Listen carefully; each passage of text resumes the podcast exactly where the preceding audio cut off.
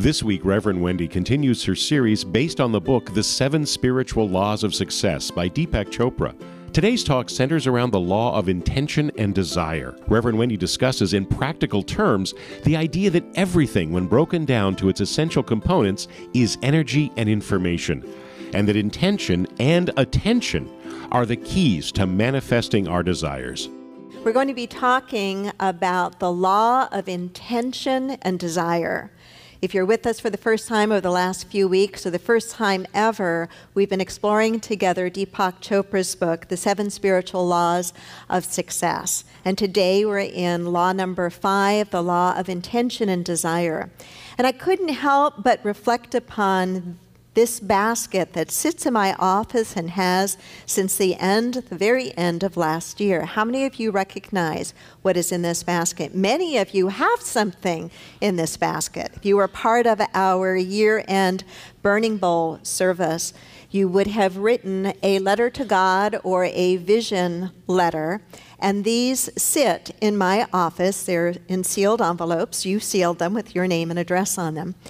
And in many ways, what these are are expressions of your desires and your intentions for the new year. And they sit in my office in a place where I can see them many times throughout the day. And frequently I will take some of them and I'll read your names to myself. And I don't know what you've written on your pieces of paper, but I think about you and I hold you in my heart and in my intention that whatever you have written is coming to pass for you. And occasionally, most recently, I've started to randomly call some of you and leave messages on your phone saying, hey, you were one of the people who I was particularly focusing on this morning, helping you with the intentions you have set and the desires of your heart. So, this morning, what is it that you deeply desire for yourself? And what is it that you have been intending for yourself?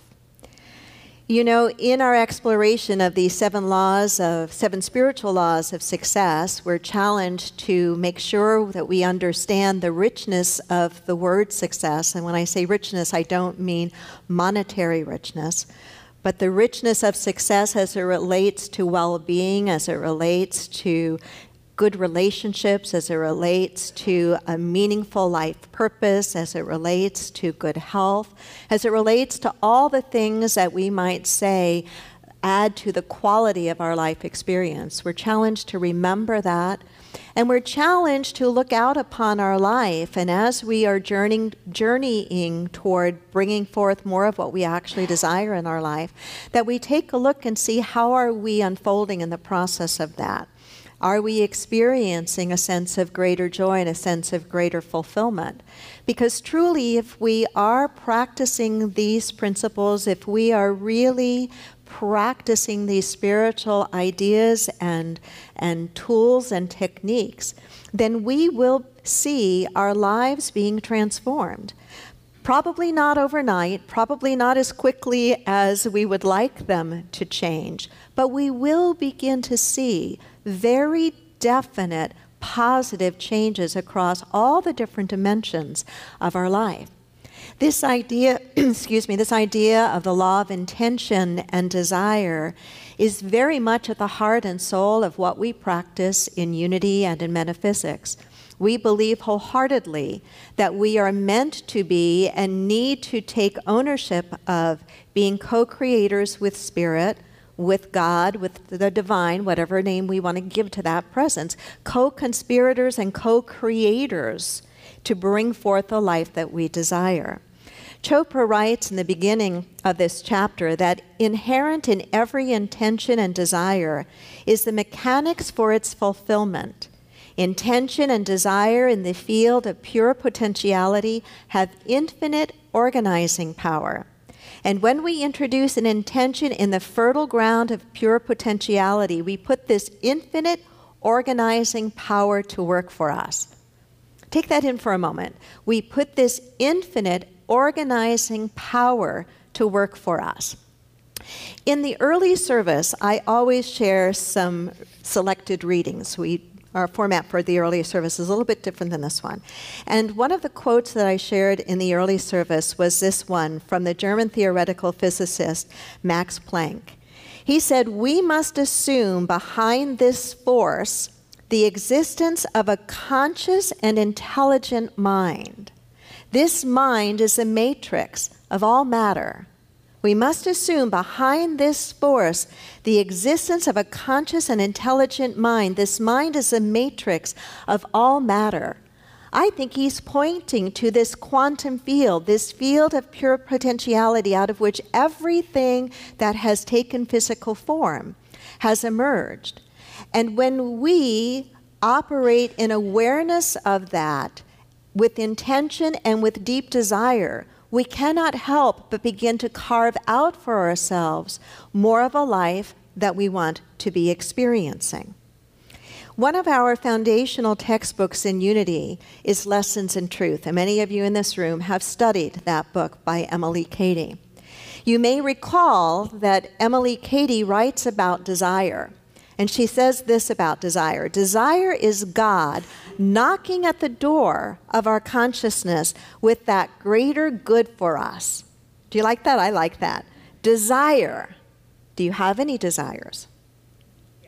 Your second service, you're supposed to be way more responsive. not a trick question. I'm not asking you to reveal anything. Do you have any desires? I hope you do. I hope you do. Here's another quote from, from First Service from Michelangelo Lord, grant that I may always desire more than I can accomplish. Aren't you glad he desired more than he could accomplish? Look at what he left the world, right? So you don't need to share with me what it is that you desire, but you want to know what it is you desire. Again, Emily Cady says, Desire is God knocking at the door of our consciousness with that greater good for us. Desire is important. It comes from the Latin that means from the Father, of the Father, of God. And I would challenge us to, to look at desire a little more deeply, to look at it in the context of the soul. What is it that your soul desires? What your soul desires is a little bit different, probably, than the more superficial desires that we might also have. I would challenge us or invite us to think about the desire of the soul from the standpoint of the qualities of being that add to a rich and meaningful life experience. And I would also challenge us to look at the worldly things that we desire and I'm not saying that we have to put those aside, but to look at them with deeper eyes, with eyes of wisdom, and ask of ourselves, what is it about that thing that causes me to desire it? What is what's beneath the physical form of that thing? And when we ask that kind of deeper question, I think we do get in touch with the desire of the heart, the desire of the soul. And we will find that oftentimes what's beneath that thing is a quality, an experience we want. It could be the experience of feeling that we are enough.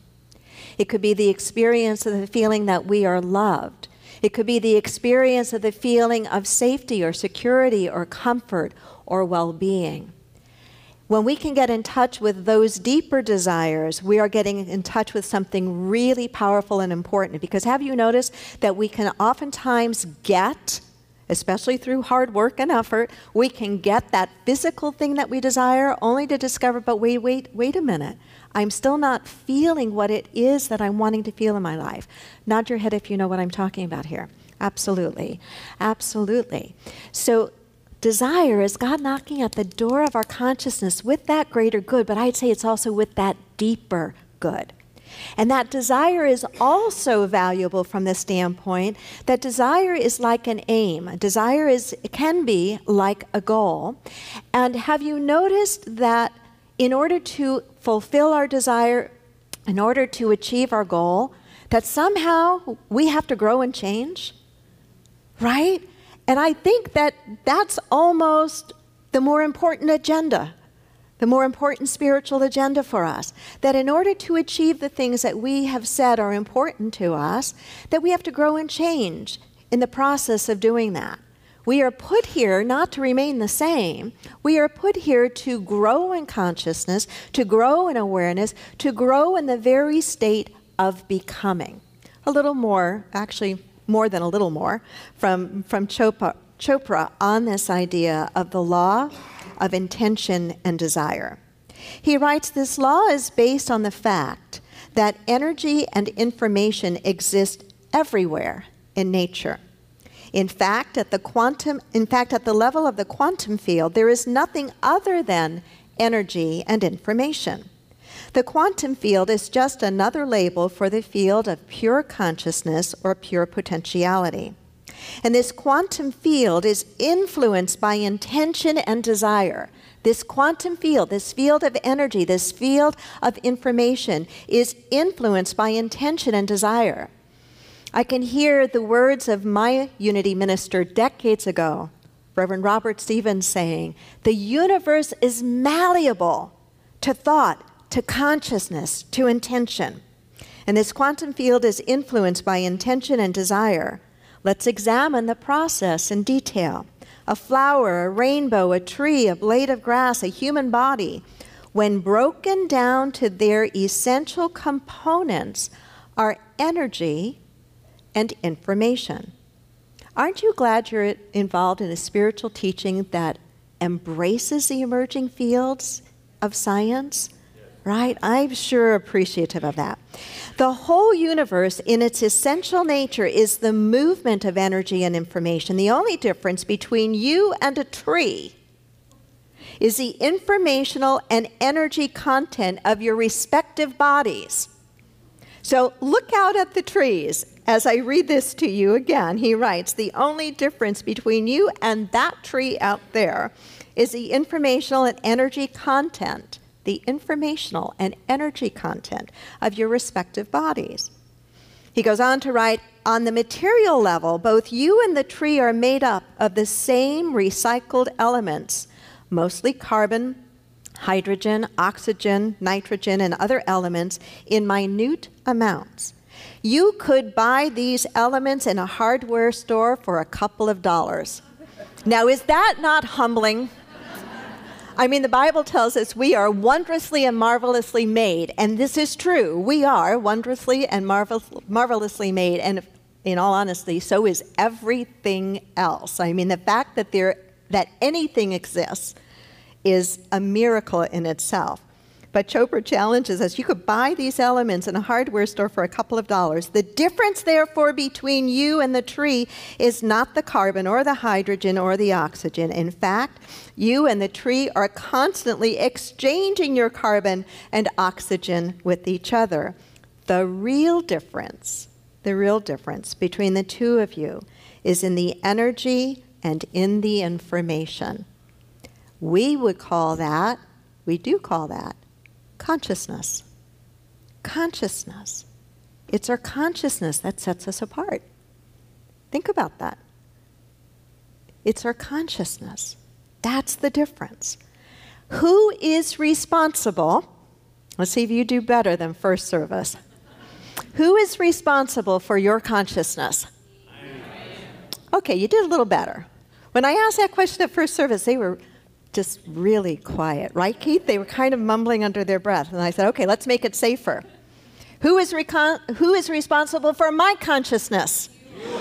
And they did the same thing. They were so loud, so loud. Why is it so much easier for us to acknowledge that about somebody else, right, than it is about us? It's just human nature, and it's okay. It's okay. It's okay, and it's important, though, that we understand that we are responsible for the development, the development, the unfolding, the evolution of our consciousness. And to the degree that we practice ways of being, ways of thinking, ways of seeing, ways of reflecting, ways of listening, to the degree that we practice the kinds of things that will help us expand, evolve our consciousness, awaken us, to that degree we will see our life fundamentally change for the better. Chopra goes on to suggest that Actually, we are kind of like a wiggle or a wave or a localized disturbance in this field. Think about that for a moment. A wiggle or a wave or a localized disturbance in this field of pure, pure potentiality. We are that, and we are capable of influencing that. And that is where intention and desire become oh so very, very important. And so, what is intention? What is intention? I think intention is to make very clear to the universe what it is that you want to experience. And notice I said the word experience. I think desire tends to be about the thing that we want, the it, whereas intention, I believe, has more nuance to it. Intention speaks to the experience that we want to have the quality, the way of being. Intention isn't necessarily something that we can say we've completed and finished, like we can say of a goal. If I have a goal to earn X number of dollars, if I have a goal to be able to run a marathon, if I have a goal to be able to lose a certain amount of weight, it is clear when I have completed that, correct? right? And that has its place in our life, and that's well and good. An intention is a little different, though. An intention isn't necessarily completed in the way that a goal is. What do I mean by that? There is tremendous value and power in starting our day getting real clear with ourselves and the universe what it is we want to intend, what it is we want to experience or bring forth intentions can be somewhat simple. Do you think you could set as an intention the intention to be more mindful today? Could you set that? And would you say that's probably a simple intention? It's very clear, right? The intention to be more mindful. And to the degree that you lived out that intention, you set that in motion, do you think your day would be different? Do you think it would be different on the positive side or the negative side? I think so too. Do you think if you set the intention to be more mindful that you just might show up in your relationships a little bit differently? Yeah. Do you think you might drive a little bit differently? I think we probably all would drive a little bit differently. Do you think you would listen a little bit differently? Yeah, yeah, to set the intention. I noticed this morning um, that I set some very specific intentions for how I wanted to be with you, with First Service and, and with you. And in ways I can't completely put my finger on. I know that from my end, my experience today is different than other Sundays when I haven't set quite the same kinds of intentions with such deliberate clarity. I really challenge you to make it a practice first thing in the morning. What is it that you intend for the day? Do you intend, do you want to intend to be more mindful? Do you want to attend, intend to pay attention to your breathing? Do you think that could be valuable? Why? What would, what would the benefits be to be more mindful of your breathing? Calm. You're in the moment, yeah. That, that's a really important one. Peace. Do you think your body might do a little bit better? I bet if we could measure physiological activity in the body to the degree that you're more mindful of your excuse me of your breath your body would probably be much less in that fight or flight stress related response that many of us live live in most of the time. It would probably be much more reflective. I had somebody at first service ask me afterwards, "Well, if I if I am more mindful, if I am more aware of my breath, how am I going to get my work done?" and I was glad she asked the question. I said, "Because you're not it's not an either or. It's not an either or. It's bringing the attention in the moment as you can. It's not an either or. It's not an either or. So, this idea of setting the intention kind of pulls all of our energy toward an aim, toward a I don't like the word target. I'll, st- I'll stick with aim. Toward an aim. I came across this last night as I was searching for a few more things on the internet, and I really liked this the idea of intention. Someone once said that intention is like a dinner bell. It tells all the cells of your body at the same time what their current focus should be. it tells all the cells of your body at the same time what your focus should be. In the practice of Hatha Yoga, one is often told to be mindful and to set one's intention. To set one's intention to be in the pose, to be in, in the stretch. So I want to invite you to think about intention from the standpoint as having to do with something personal, something inwardly transformative, more than a physical thing. Chopra, in this chapter on the law of intention and desire, suggests that attention and intention have to go hand in hand. Attention and intention need to go hand in hand. So when I set the intention to be more mindful, or if I set the intention today, I really intend to be more present. More present to whatever it is I'm doing, more present to wherever I physically am, more present to whatever conversation I'm, I'm a part of. To, when I set the intention, then I have to increase my attention. I have to pay attention to the intention I have set, right? And what usually happens to us when we set an intention and we start paying attention, what do we usually notice first? What we're not doing, right? Where we suddenly missed the mark. Raise your hand if you know exactly what it is I am talking about. Don't let that be a reason not to set the intention, though, because it's a really good thing when we begin to notice where we missed what we were intending on doing or being. Because how else will we ever make any improvement? You hear me say that again and again and again. So I think Chopra is correct when he says that attention and intention really need to ride together. Let me close with just a few words, more words of his, and invite you to take a look, if you're studying along in the book, with a five step process that he gives in, the, in this particular chapter. But he writes intention combined with detachment. It's a real Eastern flavor there, right? The idea of detachment. Intention combined with detachment leads to life centered, present moment awareness. And when action is performed in present moment awareness, it becomes most effective. Your intent is for the future, but your attention is in the present.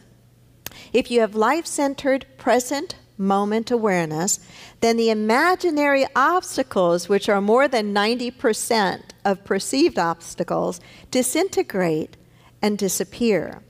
The remaining 5 or 10% can be transmuted into opportunities through one pointed intention.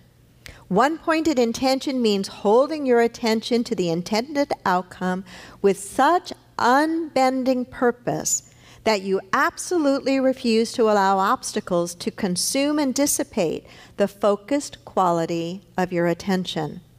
Learn to harness the power of intention, and you can create anything you desire.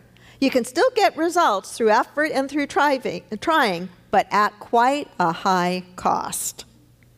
And then he goes on, and I'm, we're not going to teach from this, but he says that there are five steps to being able to increase this, this law to be more effective in its use. And it's number one, slip into the gap, which has to do with meditation, the space between thought and response. Slip into the gap.